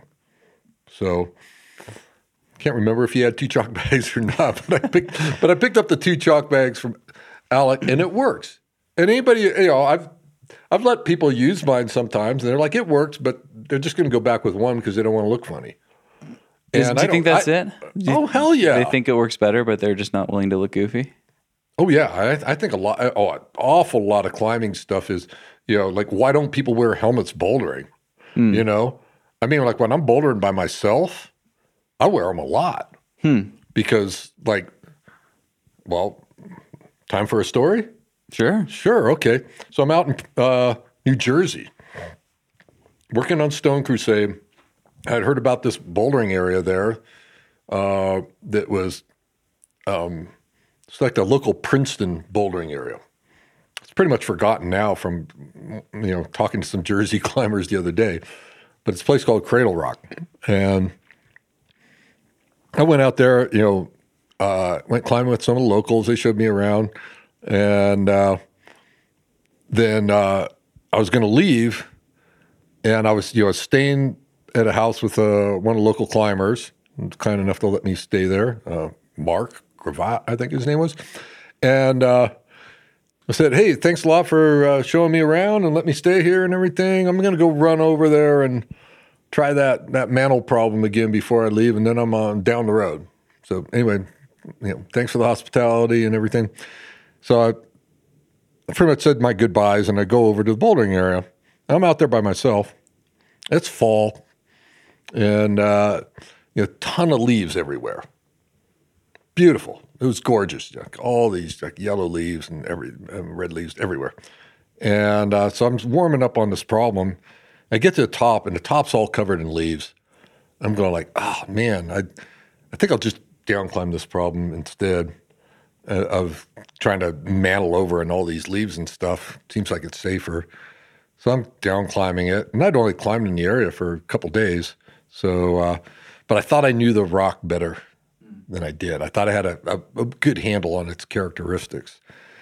And uh, so I'm climbing down. I've got my toe jammed in this pretty wide open flare, and uh, and then it's like I remember, God, there's one kind of tricky move at the bottom. Tell you what, I'm just going to jump off from here because there's all these rocks underneath me. And uh, and if I jump now, I can just aim and stick the landing on top of this one rock. So I jump. Well, my toe sticks in the flare. Oh. I flip upside down. I stick the landing on the rock with my head. Oh man. Well, I got no idea how long I was knocked out for, or if I was knocked out. I got no freaking clue. Uh, next thing I know, though, it was like, oh, I see my pad underneath this this arete thing with a mantle on top of it over there. Oh, I guess I should go climb that, you know. So I I go over there. Wait, this I is after flipping. this is after hitting on my laying on my head. No, thi- no, thi- this is how out of it I was. Okay, this is why I wear a helmet. Okay, Okay. So I go over to this problem, and I'm trying the problem. I get up to the mantle. I'm trying to press the mantle. Oh man, my wrist hurts. It hurts bad. Well, as I later found out, I'd broken my wrist. Of course, it hurt oh, bad. God. But I was so out of it, I didn't even know I'd broken my wrist. I didn't even know I'd landed on my head or anything, you know? All I knew is it's like, well, there's the pad, there's the boulder problem. I, I guess that's what I'm supposed to do. And then, so I sit down and I'm, I, I, you know, take my climbing shoes off. Oh, I'll call it a day. My wrist hurts. And, uh, you know, put on my sneakers and get all packed up. And then I stand up and I'm going like, where am I? Whoa. I couldn't have told you what freaking planet I was on. Whoa. I didn't know what year it was, what date it was, didn't know who the president was, all those questions they ask you when they're reeling you into the ambulance. You know, I couldn't Oh answer a single one of them. That's so scary. I was I was A and O times zero, as as they say in, in woofer terms. And it was just like, holy shit. And then I was going, well, what do I do? Well, I look around for a trail, but the leaves had covered everything because they'd just fallen off and I couldn't find a trail. And and then it's like, ah, man. So I start walking downhill. I said, well, I'm going to go downhill and hope I run into a house because it's going to be easier to walk downhill than to, you know, walk uphill. And I've got no idea what's in any direction, so let's go the easy way. wow. I go downhill. I find this house. It's like a mansion, the Eagles Rest or something like that. It had like a fancy name like that on it. And I go up to the front door and I, you know, I knock on the door. Football player looking dude answers the door. I say, "Hey man, uh, I, I landed on my head out there, and I, I can you call me an ambulance?" He's like. You wait out here because I'm like dripping blood all over their Oh. porch. I mean, I was like bleeding out of the head and shit. and uh, and you know, so you guys he called me an ambulance. They take me off to the hospital. By the time I got to the hospital and they checked me out, I was starting to piece things together. I knew I was, yeah, I knew where I was and stuff like that. But I, I still, you know, there's a, there's a, I don't know how big a gap there is because there was nobody there to tell me. Mm. Mm-hmm. and uh, yeah, so you know, it's weird. Like when, you know, when I was a kid, bike helmets weren't a thing, Yeah. and now if you let your kid ride out the house without a bike helmet on, hell, they'd be calling child protective services on Right. you. You know, Right. that I'm kind of surprised that like you know wearing a helmet for bouldering where you land on you know the chances of landing on your head are pretty high has not become a thing. Hmm. Now I do that. I mean, I believe Kevin Jorgensen told me he wore a helmet on Ambrosia. He can correct me if I, uh, if I'm wrong on that, but uh, he's one of the few notable exceptions of a very strong boulderer who understands that like oh this is not uh, you know this is serious enough I, I I shouldn't be vain now Right. and you know but as but as I put it it's just like you know I mean yeah the reason people don't wear helmets is vanity and I go with kind of a a double reverse vanity argument here is it like well gosh damn it I'll wear one because I'm cool enough I can get away with it Nice. and I like that. So, I so, like that. so Make it maybe I have a degree of vanity that's even beyond those who who are too scared to wear it because they're afraid people are going to think they look funny. But I got so much cool to spare. People can think I look funny, and I've still got plenty. So there you have it. But I was wearing one in the Triple Crown bouldering contest because I'd had a, a you know a recent head injury or something like that, and oh yeah, some kids came up to me and they were like, "Ha ha, hey, what's up with the with the helmet?" You know, I think I'm some total gumby. I say,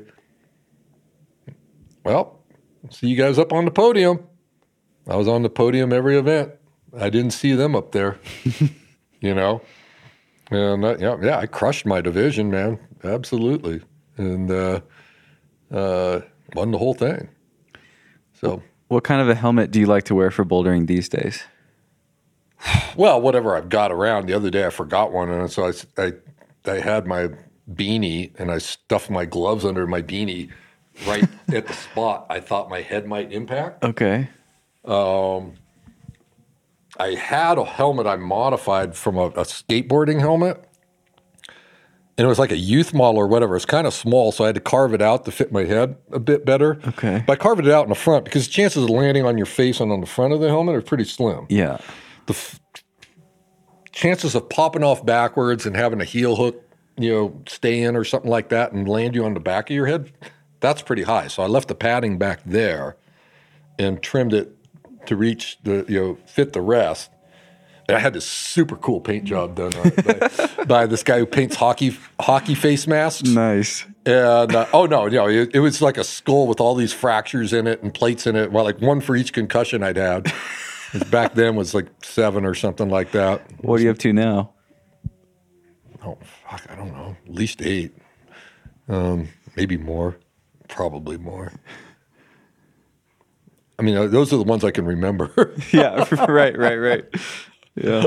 but uh, yeah, and there's like chunks of brain matter coming out of it and stuff. It's, it's, it's- it was really cool.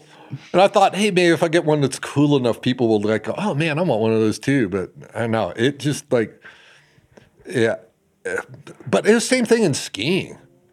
My God, nobody would be seen on the slopes with a helmet on mm. back in the day, unless you were a downhill racer. Mm-hmm. But if you wore a helmet and you weren't a downhill racer, that meant you were some sort of tosser who was trying to look like a downhill racer, and then that was even more embarrassing. Oh, funny. And then when Sonny Bono died of a head injury skiing or whatever, and then one of the Kennedys did or something like that, and back to back, same season, I think. All of a sudden, it became a big public thing. People realized, whoa, if it happens to these celebrities, you know, it could happen to me. Helmet sales freaking took off, and then all of a sudden, you'd go to the to the slopes, and half the people were wearing helmets. Like one year later, Yeah. Yeah. And now they're ubiquitous. Yeah. you know, I don't wear them as much as I, I did before. Maybe because it's been a while since I've knocked myself silly. But I, I certainly wear them when uh, uh, I feel it's appropriate. Concussions aren't something you want to mess with and you don't want to have. And if you can do something to prevent them, you should. That's just being, you know, I mean, smart is an understatement. it's like, yeah. And as soon as you get one, it's easier to get another one. And when you've got eight, well, the doctors told me if I got another one, I might become a sport climber. So, so I got to be careful. You mentioned Stone Crusade in that last story. This is a question from Aiden. Uh, what inspired you to write Stone Crusade? And for people listening, can you just give us a quick description of what the book was about? Well, oh, Stone Crusade was kind of a historical guide to bouldering in America. So it turned people onto a lot of bouldering areas that they'd probably never heard of. But it also not just had the stories of the people who developed those areas and stuff, but tried to tie together how the sport evolved in the country. Like when I first when I did the first thing, it just kind of went from one side of the country to the other. My first manuscript, and then to his credit, my editor said, uh, or publisher, you know, said, "Hey, uh, are you satisfied with this?" And I go, "No," but I had to meet my deadline. And says, "Well, if you want more time," I said, "Yeah, I do." And so I rewrote the whole thing because in the process of doing it, then I had learned a whole bunch about how ideas transferred from one area to another, and and with you know, one person visiting this area or or or however it went, and it gave me an idea how the sport evolved in uh, in the country. And so then I rewrote it all to try and trace that and and let people have an idea, and it pretty much ends right around the advent of pads. Okay. And, um, I would say that John Gill is the father of modern bouldering, dynamic movement and all that sort of thing. You know, viewing it as a gymnastic pursuit. But then, once the pads and V grades came along, that would be like the start of postmodern bouldering, say, where there was another paradigm shift that went on. So this is all about the history of the development of modern bouldering in America. It starts with Gill. It follows things through to when things got going in Hueco tanks. And Hueco tanks is really where the genesis of the postmodern bouldering started. That's where the V grades came out of. That's where the pads came out of. What made you want to write it? Um, God, man, I always wanted to. I mean, I love bouldering. Nobody was writing about bouldering at the time. Um, a little while earlier, like uh, back in, I want to say late seventies, maybe around eighty or so. John Long wrote a couple of really seminal articles, one called Pumping Granite, one called Pumping Sandstone, about bouldering out in Colorado. And then the other one was about bouldering around Idyllwild. Okay. But after that, things just went. Bouldering was not, you know, discussed in the magazines or anything like that. Climbing magazine went the entire decade of the '80s with, I think, maybe two bouldering photos on the cover, both of which I took. Wow. you know, it was like uh, I mean, it was, it was it was amazing how long you know bouldering had been ignored, and it didn't have numbers that people could relate to, and once as soon as that came along, then all of a sudden, oh, well, the climbing. You know, climbing magazine. Now that we can sell bouldering as something cool and hip and new because we got a number system that we can quantify it with, and people can relate to that. The bigger number means, you know, oh, bigger is better, sort of thing. Um, that, boom, things took off like that. I was writing, I, well, I was working on the book, you know, before the you know the numbers came out and stuff like that. Um, and I was spun off a number of the chapters into articles in Climbing Magazine, and. Uh, I don't know if I'm answering your question all that well. I, I can't really remember, you know, waking up someday and I should write a book on the history of bouldering. It was just like, you know, something I loved, and I had already done uh, a guidebook to Hueco, so I had the experience of you know writing a long book because I mean at that time you know like none of this stuff was mapped out. I had to do all the all the groundwork of you know drawing topos of all the boulders and and stuff like that. And so it was, a, it was a, a big big project, but I had the confidence that I could stick out a big project like that. And then it was like, well, I want to go bouldering all over the country, but this gives me an excuse to do it and feel like I'm doing something cool. important, you Yeah. know, with my life. Yeah. Uh, you know, my my grandmother had left me some uh, a small inheritance then, and it went into writing Stone Crusade, uh, so I could step away from my horrible career in the oil patch for a little bit and and write that book.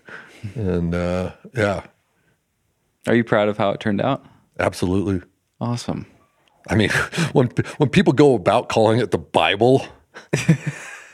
well, you met CJ today. Yeah, yeah. I met CJ today. CJ, you should ask him about it. He told me, okay, he was stationed. He's an Army Ranger. Oh, I didn't know that. Okay. Yeah. Oh no, no, he's Special Forces, Damn. and he was, you know, on a you know peacekeeping mission. like that's what they call it when they when we kill people we don't like, I guess. Oh, boy. Uh, out out in the Middle East, you know, uh, sort of thing. And he had a copy of Stone Crusade with him, and he credits that with convincing him that he was going to quit a lifetime in the military because he was high up. You know, he had, you know, he could have easily been career military, and uh, he was, you know, exceptionally skilled. You know, he was Army Ranger, and uh, he gave that up to live the life of a bouldering nomad wow. because, of that Stone. Crusade. Wow. And I've heard other people say the same thing. And so to to have you know written something and have people come up to me and tell me that changed their life. Wow. Yeah, hell yeah, I'm proud I did it, you know? I thought it was great for me, but you know, what it did for other people was even was even better, you know? I mean, I just got to travel around and and and feel like I wasn't you know being a, like a, a you know some societal heel or whatever. Gave you, Like, know, gave you purpose. Yeah. yeah, For that time. Yeah. yeah.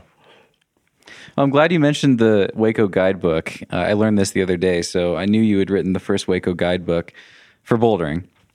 Um, I didn't know you mentioned that it had like 900 problems up to V9, and you said that you had climbed, you have climbed all of them but one, which is just awesome. I love that. Um, but I'd wanted to ask you this. I, I want to fact check something. I had Jason Kehl on the podcast about a year ago, and I don't remember how it came up, but we were talking about Hueco and some of the names of the boulders. And he told me a story. He thought that when you were writing the guidebook, you had all these climbs that didn't have names and you needed to find names for these things.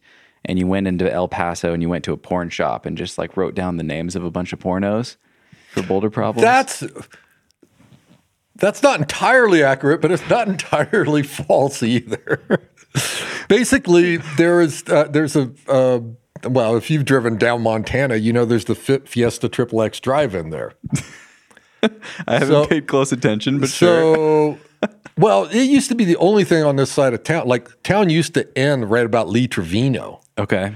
So anyway, all you know, like Zaragoza, there wasn't even like you know houses along it or buildings or anything. You know, a- any of that stuff past there, boom, it was just blank desert until you got out to the Fiesta Triple X Drive-In. And you know, it's here. You if you're gonna have a Triple X Drive-In, you're gonna put it way out of town so that it's like you know the kids aren't hmm. you know in the neighborhood aren't watching Sure. you know like you're going oh my god i could drive into that thing Triple X drive-in. That, That's fascinating. i could drive my van through there but this is like anyway That's amazing. It's hard to Uh, believe but, that that but, was a but, but they'd have a marquee outside and they'd have names of these the names of the porno films uh, on the marquee and you drive by and some of them were just freaking hilarious you know so yeah i mean we see those and go oh man we're naming our route that you know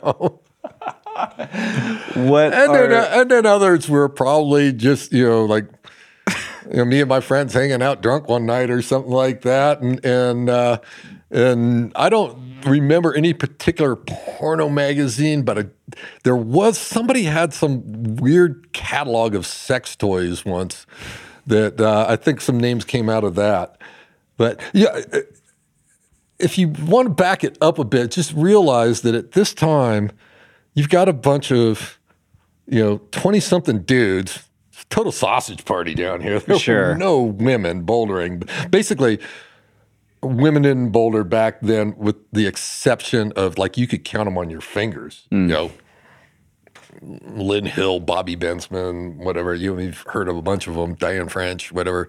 There was just, I mean, I had, I had to really fight to find women to put into Stone Crusade. I wanted them to be included, but they're honestly, it wasn't a big part of bouldering history at that part.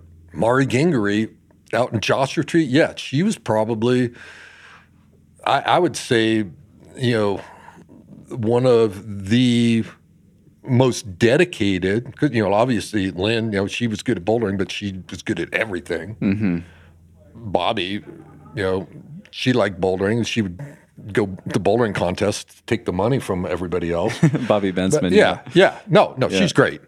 And uh, but you know, she you know, like like I mentioned, you know, with gymnastically inclined going into sport climbing at the time, she embraced that right away and became you know one of the top sport climbers of her generation and really paved the way for other women. Um, you know, to like to make it a profession. You know, she you know, she's like the giant that they're standing on her shoulders. You know, her and Lynn Hill say. Mari, though, she was pretty, you know, she was not uh, in there as the professional type. She wasn't making money off of it. She was a, a purist boulderer and climber but out in Joshua Tree. And she could boulder. Man, she was really good. And uh, so, but I mean, it's like, I've pretty much rattled off the names that, you know, Yeah, come, come right off the bat there. And, and they weren't out here. Yeah. you know? So it was you know like i said i mean it started out often it was me and nobody. And then might be me and some other dudes i knew or whatever. And then and then uh, it wasn't until pads came out and the, and the sport got quite a bit safer that then um, right in that you know that's part of what postmodern bouldering you know it was pads it was numbers you know, sit starts. It was it was all people bouldering the way we were bouldering out in Hueco. That just spread throughout the whole world, and it was somewhat different than how we had been bouldering before. But it suited this place. It made sense here, and people came here. They did it. They liked it, and so they took it elsewhere. And then it, it just kept spreading and spreading and spreading. And uh, so, yeah. But anyway, that that story is probably at least sixty five percent true. I mean, for people listening that haven't been to Hueco, there's some gnarly ones, man, that are like routes that, you know, Daily Dick Dose gets done all the time. It's a classic. And, you know, I climbed something the other day called Pump. that was named by Shelley Presson, I believe. Okay. Yeah, she named that one. Uh, her okay. Th- this is a funny story. Okay, let's tell this one. Okay, because people get all up in arms over that name, and I'm just going like, oh my god, if you knew how funny that name was. So, one of the cla- all-time classic characters of bouldering, his name was Dick Cilley. Okay. He would show up in like a big American sedan. Dick Like a- a- Cilley was his name. That's his. That's for that's for real. His name, Dick Cilley. Wow. C I L L E Y. Okay. Anyway, Big American sedan. Sorry. big American sedan like a Lincoln, Okay. or something like that, or a Cadillac, or or a giant Buick, or something like that. Anything, anyway, something that was you know wide and long and had a big trunk because the trunk would be filled with climbing gear, and that's how he survived. He sold climbing gear out of his trunk, hmm. and he would buy and sell climbing gear. He'd buy cheap, sell for a profit, enough to keep himself going. And you know, he was a, a dedicated boulderer, and he would come out here, and he would, he was, he really wanted to do daily Dick Dose, so he was up there like every day working on it. And it hadn't been done yet. It hadn't been done yet, Okay. and then finally, like Jim Karn, who was like he was generation after me, say like 10 years younger, whatever, out of the, the sport climbing generation right then. And, and he was winning a lot of sport climbing contests and stuff like that. And he would come here and he could have just really mopped up on new problems. He did a few, but mostly he was like just doing volume to train for going off to competitions and winning money. And uh, anyway, his girlfriend Shelly Presson is that what? finally he gets just kind of tired of waiting for Dick because Dick's been trying it forever, and he sends the problem. And Shelly, she was known as uh, being a libidinous gal, shall we say? and uh, and apparently, yeah, well, she was the one uh, who came up with Daily Dick Dose as the name because Dick Cilley was up there daily, but she enjoyed getting her daily Dick at the same time. Sorry, Shelly, for telling this, but we she- love you. She named, she named the boulder problem that. She. Oh my God! I'm sure no, she's I not know. Well, that's too the whole thing. Yeah, I mean, yeah. Well, if you were going to hang out, you know, with the guys who were here at the time, you had to have a, a- a sense of humor, a thick skin, Right. whatever. I mean, you know, because it was you know crazy ass party. This this is at the time when people moved into the Quonset hut down there, and there, you know. Uh, What do you mean Pete moved was- in? Pete, Like yeah, Pete was there at that point, I guess. dirt bagging it or what? Living yeah, yeah, there were tents there? Well, originally, I mean, that place was abandoned. I mean, the first few years we were here, we would go and rip boards off the side to take back to the campground and use for, for firewood. Hmm. And then um, I think Skinner decided to move out there, and he was kind of living upstairs. It's like, oh my God, it was, it was called the Quonset crud. There was a bug that would go around every year because everybody would get each other sick up there. so there's like this, you know, it was just a flu bug factory inside that place. It was horrible. Yikes. And What- but anyway, a it? lot of climbers Is this an old house? Is this an old house? Just abandoned? No, the house? Quonset hut, where you know, like uh, what's it called? The mountain Oh, like- shop, oh, or whatever thing is down there, where Laurel's Lowell's uh, Lowell. Yeah. uh, uh, deal is. Yeah, yeah. Pete's yeah, old that place, place, right? So that's Pete's old place. Yeah. So, uh, and then I don't know how Pete became in. In maybe he always owned it or something like that. Anyway, somehow he got uh, uh, the place and he fixed it up a bit, and, and he would cook downstairs for the climbers and stuff like that, and charge them a pittance to to camp there, and uh, and it became a you know a, a, legendary climber hang uh, down there. And so I don't know how we got. I don't know. that. I Where, don't know Where did we Where did we start on on, on all of that? But uh, yeah, it's. Uh, Well, oh well, we're talking about daily dick dose. yeah. Daily some- Dick's is Dick dose. So anyway, yeah.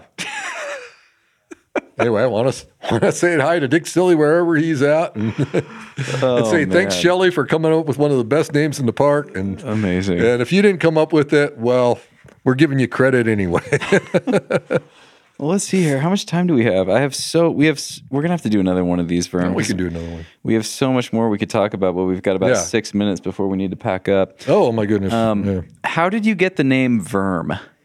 High school biology teacher Really, called me Sherman the Vermin. Sherman the Vermin? And it got, you know, my brother's he's a little older than I am. He was with that, you know, in that class three years before or whatever. He was Sherm the Worm. I was Sherman the Vermin, and that got shortened to Verm. And it beats being called John. John is such a boring name. I mean, like, especially in my generation, so many people are named John that if somebody says, "Hey, John," you know, like half the dudes in the room look around and Yeah. and they uh, then they only want to talk to one of you. You know, Yeah. it's like ah. So I didn't mind it. Uh, it was just like, okay, I'll go with it. So All right. yeah. Well, your high school, Sorry, it wasn't a better story than that. High school biology teacher is kind of responsible for the V grades in a way. He is. He is. Yeah. Who would have thunk that? Yeah. Yeah. well, I want to ask you um, what's next for you, and I have another question here. I mean, God, What's so much for me? So much we didn't get to. We could, Fucking uh, cremation. cremation. Yeah. Fuck, look at me. I could be dead tomorrow. I'm old as fuck. Well, that that works out well. So this is from Carmelo, and Carmelo wanted to know: Are we ever going to see Old Man Lightning? Yes, we are. All right. That's still in the works. okay. I I don't I don't want to spoil things for people. So Okay, I'm, great. I'm just going to say it's in the works. Hopefully sooner, not later. Uh, turns out it's very expensive to get stuff edited and all. So, uh, but uh, fear not. But it's it's yeah, all filmed. there. there- it, it, it- it's uh, hopefully it's a story that you know a lot of people can be inspired by, and for a lot of different reasons. Mm. You know, um, yeah, it's been a hell of a journey. I can say that. That's awesome. Yeah, I'm excited to see it. Um, I, wa- I had wanted to ask you about birding. I got some questions about that, like how you got into birding and how you got so hooked on it and stuff. I don't know if we have time to go into it though. Like we might have to save it, but Um, yeah, you want to save that? We can we can save that. let's one. save that for round two. But I'll just ask you this. I, I loved this question from Craig. You take these amazing photos of birds, and I'll share your Instagram for people that haven't seen it. Like it's beautiful, the work that you do. Is do. it still up there? I think so. I guess so. I I, I couldn't get all. I, you know, like I I haven't been on it or Okay. Facebook for years, so don't try to find me through those. 'cause Okay. I don't look at that. Well, there's great- Um, I don't even have those apps on my phone. But if the photos are still there, please look at those because I had a lot of fun taking them, and and hopefully you'll enjoy looking at them. So yeah. This question from Craig Which bird most represents your personality? wouldn't be a bird; it would be a crab louse. But um, which bird? Oh, grumpy yet majestic. What would that be? uh, goofy, reckless. Hmm. Damn. God, I know which birds are my favorite, but it's not because they're like me.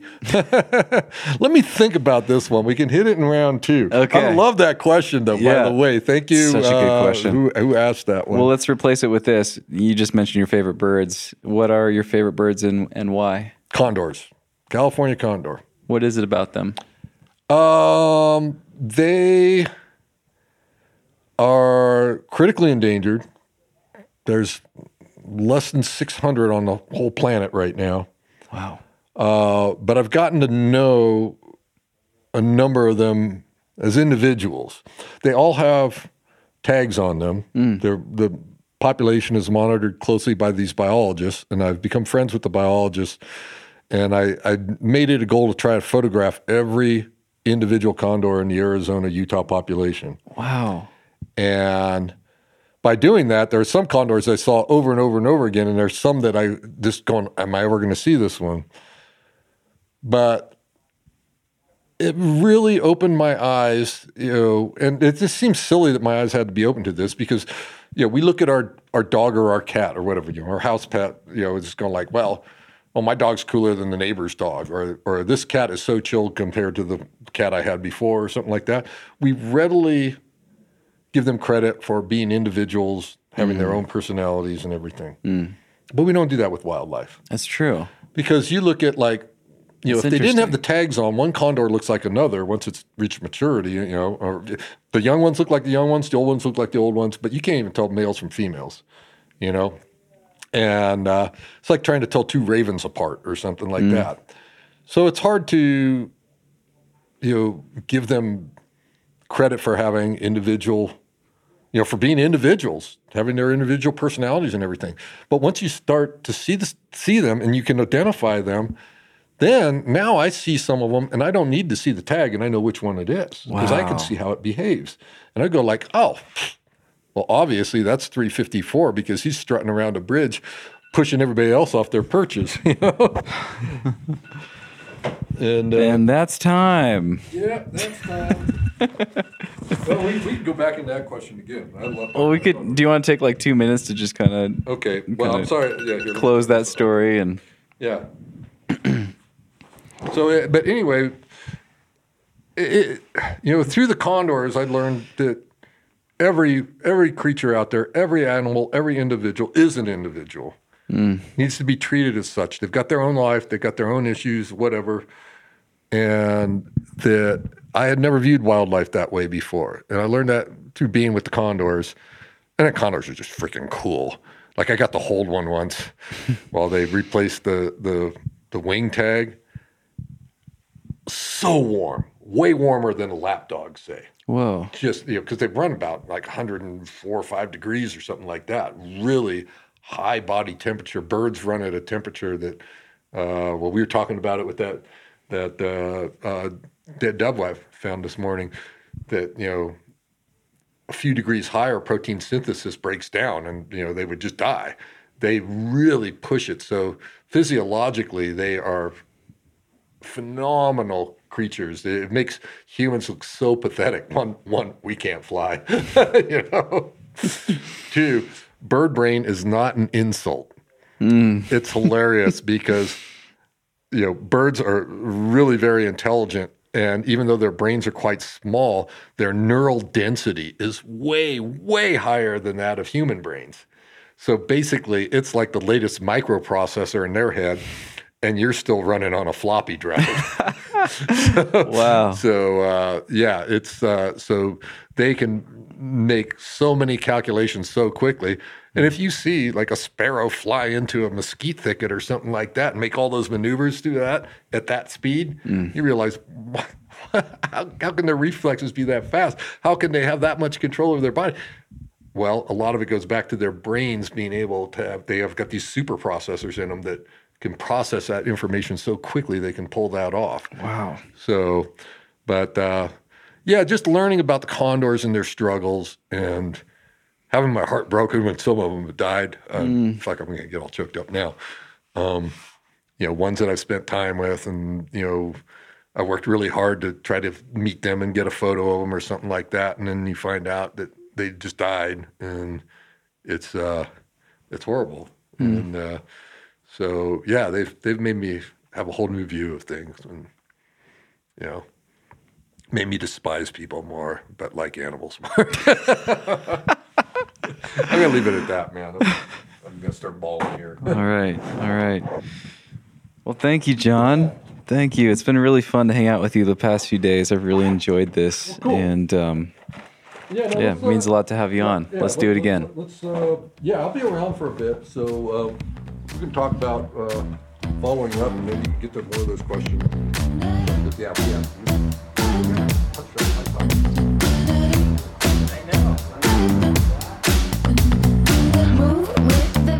Hey, friends, before you go, just a reminder to check out Chalk Cartel. I actually use this stuff. It's by far my favorite climbing chalk on the market. And if you want to try it yourself, you can save 20% off your next order by using code NUGGET at checkout. Head over to chalkcartel.com and use code NUGGET at checkout for 20% off. And get ready to start sticking. This is excellent chalk, no bullshit. And be sure to check out the Crimpd app. Head over to crimpd.com or find the Crimpd app in the App Store. It's available on iOS and Android.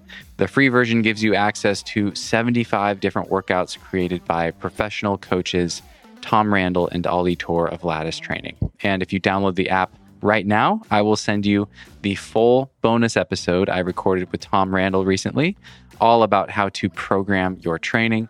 I'll send you that for free. Just send me an email at steven at thenuggetclimbing.com and make sure the subject says crimpd. And I will send you a free copy of that episode, which is usually only available to patrons who support the show. So, a really great deal because all you have to do is download the app for free to try it out. And finally, check out PhysiVantage for high quality nutrition products designed specifically to support your climbing. Head over to physivantage.com and use code NUGGET15 at checkout to save 15% off your next order. That's physivantage.com and use code NUGGET15 at checkout to save 15% off your order. And that is it, my friends.